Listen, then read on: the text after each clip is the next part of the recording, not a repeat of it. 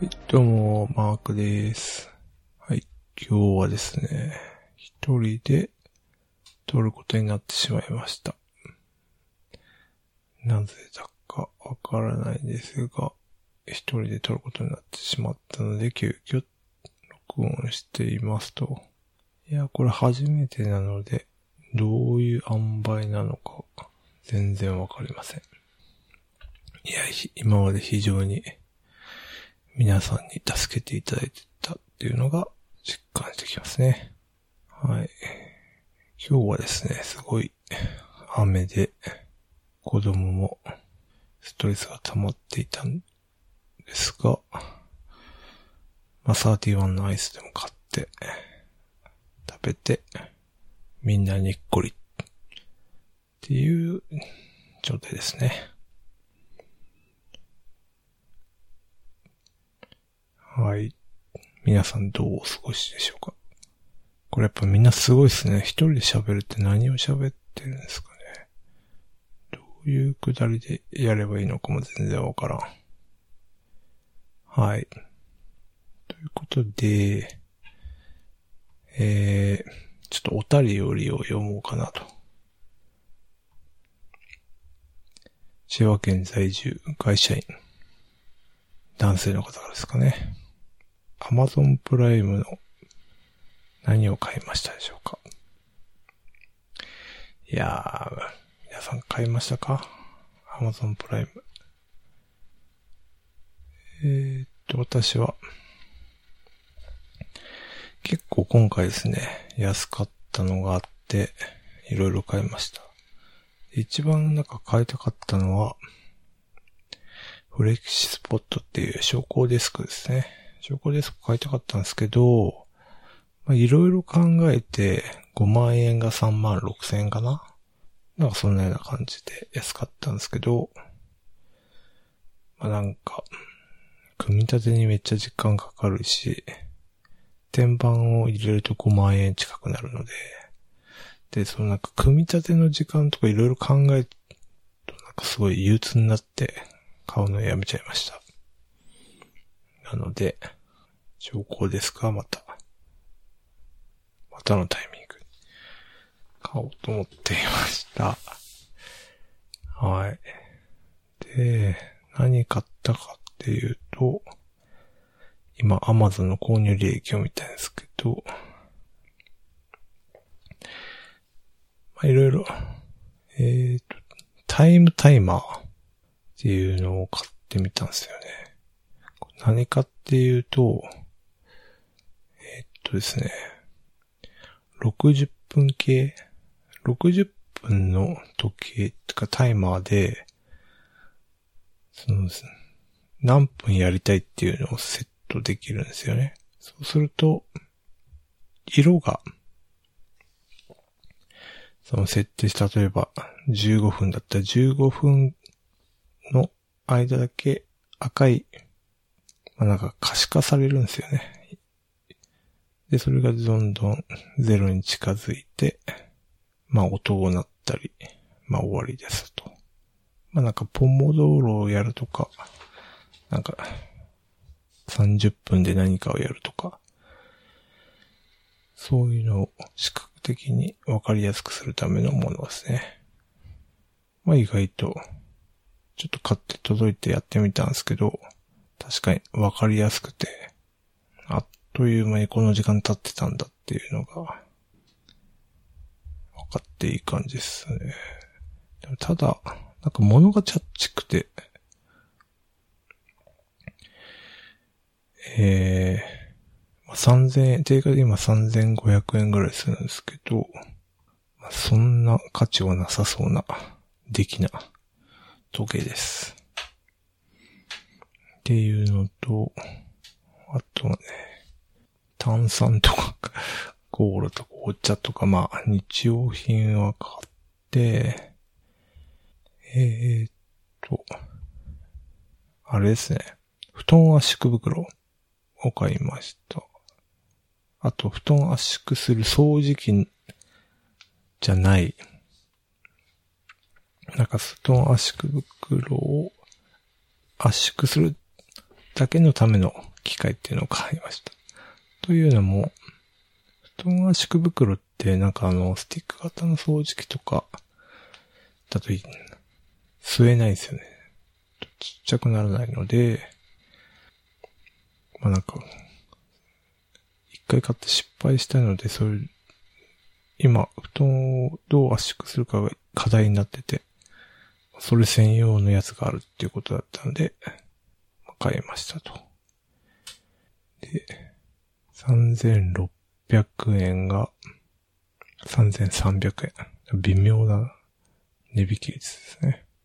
まあ欲しかったものなので、このタイミングで買って、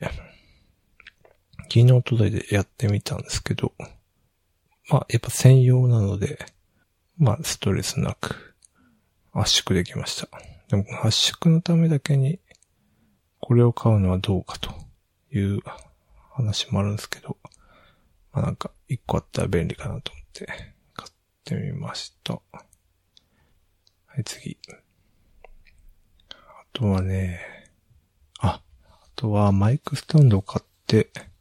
あの、ロープロファイルのマイクスタンド。これ、あの、YouTuber でもみんな紹介してたり、気まぐれ FM でも紹介してたやつなんですけど、なんか、えー、これで有名なのが L 型のロープロファイルのやつなんですけど、私はちょっと、あれが L 型のやつは1万3000ぐらいするんですけど、まあなんか、パクリみたいな中華のやつがあって、それで十分だろうと思ったので、それ買いました。まあ L 型との違いは、あのマイクをつける部分の、まあな合成具合であったりとか、えー、L 型の方だとケーブルをアームの中に隠せたりするんですけど、まあそれができないぐらいで、まあ、ほぼほぼやれることは一緒。なので、こっちにしてみました。で今、まあ、ちょっと使ってみてるんですけど、まあまあまあ、今んとこ不満はないかなと。普段の会議とかでは、いいマイクを使ってなくて普通にヘッドセットで話してるので、まあなんか、うーん、便利になったかわかんないですけど、これが7900円か6900円くらいかな。はい。これを買いましたと。えー、そんなこと？かあとは、あれですね。お薬手帳ケース。ま、まどうでもいいんですけど、お薬手帳ってなんか毎回忘れちゃうのと、なんかどこ行ったかわかんなくなっちゃうんで、なんかそれ専用のケースがあったからいいかなと思って、YouTube で紹介したのを買いました。っていうのと、カラオケのマイク。これはなんか息子が最近歌うのにハマってるので、ちょっとじゃあプレステでカラオケできるようになマイクを買ってや、やらしてみようかなっていうのを。で、マイクを買いましたね。これまだ届いてないので、ちょっと届いたらご報告します。まあ、あとは本当に日用品ですね。はい。こんな感じですが、皆さんは何買いましたでしょうか？やる気ない FM では、岡野さんが毎回、キッチンペーパーを買うと。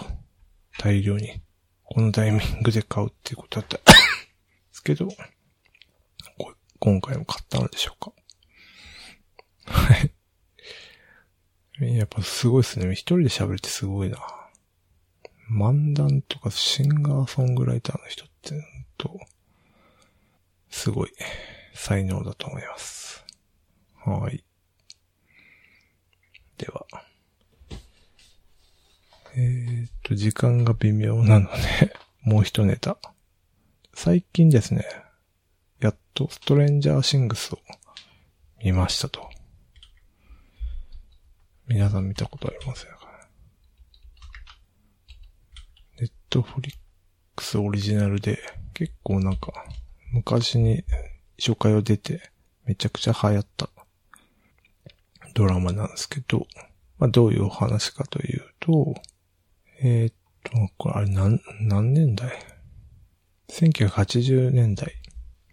のインディアナ州の架空、架空の街を舞台に、ホーキンスを舞台に、繰り広げる話なんですけど、まずなんか、第シリーズ一章は、なんかですね、突然、そのホーキンスって街で、少年が、ウィル・バイヤーズっていう少年が、なんかさらわれちゃうんですよね。あれ、じゃあなんでだろうっていう話になって、その友達たちが、そのウィルがいなくなったを探すっっていうのと、そのウィルのお母さんは片親な、離婚した片親なんですけど、まあなんかもう発狂乱になりくらい、なるぐらいの感じでめっちゃ探すみたいな。そういう話で、で、実は、その誘拐されたと思われてた少年は、なんか、ホーキンスの平行、裏ホーキンスみたいなのに閉じ込められてたみたいな話ですね。まあなんかちょっとオカルト的な 話なんですけど、で、そこに、いえ、その裏ホーキンスには変なモンスターとかもいて、じゃあどうすんじゃいって話なんですけど、そこでなんかイレブンっていう謎の少女が現れて、そのイレブンっていうのは、まあ、ただの少女じゃなくて、いきなり登場した丸刈りで、なんか、ラボっぽい服を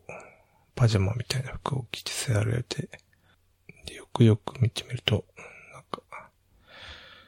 最古禁止層使える、念動力か、使えるっていうので、まあそれで、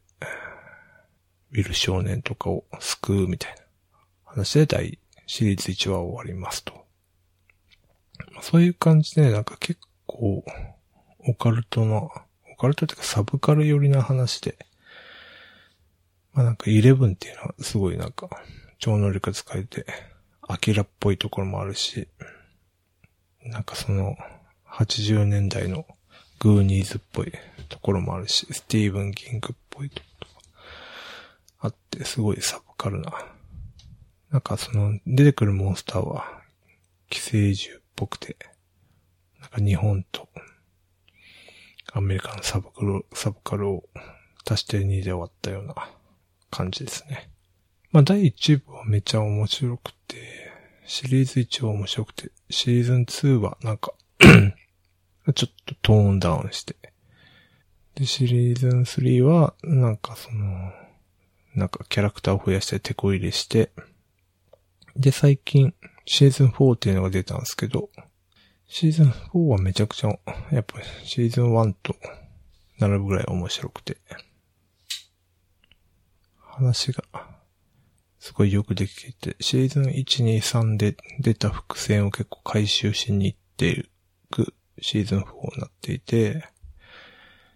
で、多分シーズン4の終わりが、なんか、シーズン5に続くっていう、なんて言うんでしょうね。えー、っと、ど忘れしたな。アベンジャーシリーズの、最後の映画、最後の映画じゃない。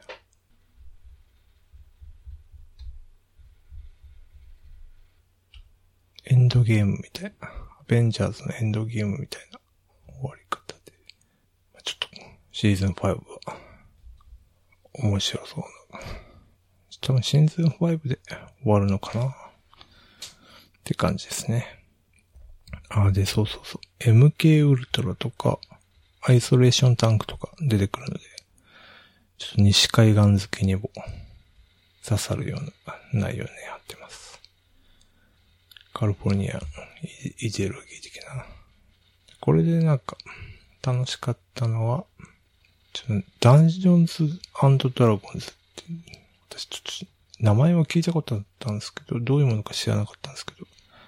なんかすげえ面白そうで、ちょっとやってみたいなっていうところと、あの、シリーズ1で誘拐されちゃう、ウィルのお母さんを、ウィノ、ウィノアライダー、ウィノナライダーがやってるんですけど、ウィノナライダーはめっちゃやっぱ演技上手くて、綺麗で最高っていう、ですね。やっぱ話のまとめが、やっぱし、なんか上手い具合につなげる。なんか結構はた、はちゃめちゃな話なんですけど、上手い具合に伏線を回収してところがなんかすごく、すごいなと思って、ダファー兄弟っていうのがまあ脚本家なんですけど、誕生日が、てか誕生年が一緒だったっていう。だから見てきた文化圏が同じだったのかなみたいな。そんな感じですね。ストレンジャーシングス。まあ、面白いので、ぜひと。で、なんか、ハリーポッターと一緒で登場人物がだんだん成長していくんで、まあなんかそこら辺も面白いですね。はい。まあそんなとこかな。うん、全然時間余ってますが。まあ、一人なんてこんな感じで。はい。やる気ない FM やる気ない FM ファンクラブを運営しております。ノートのサークル券を使って運営しております。月々200円を払っていただければ、メンバー限定エピソード、メンバー限定スラックチャンネルにご招待します。よろしかったらどうぞ。はーい。では、んバイチャ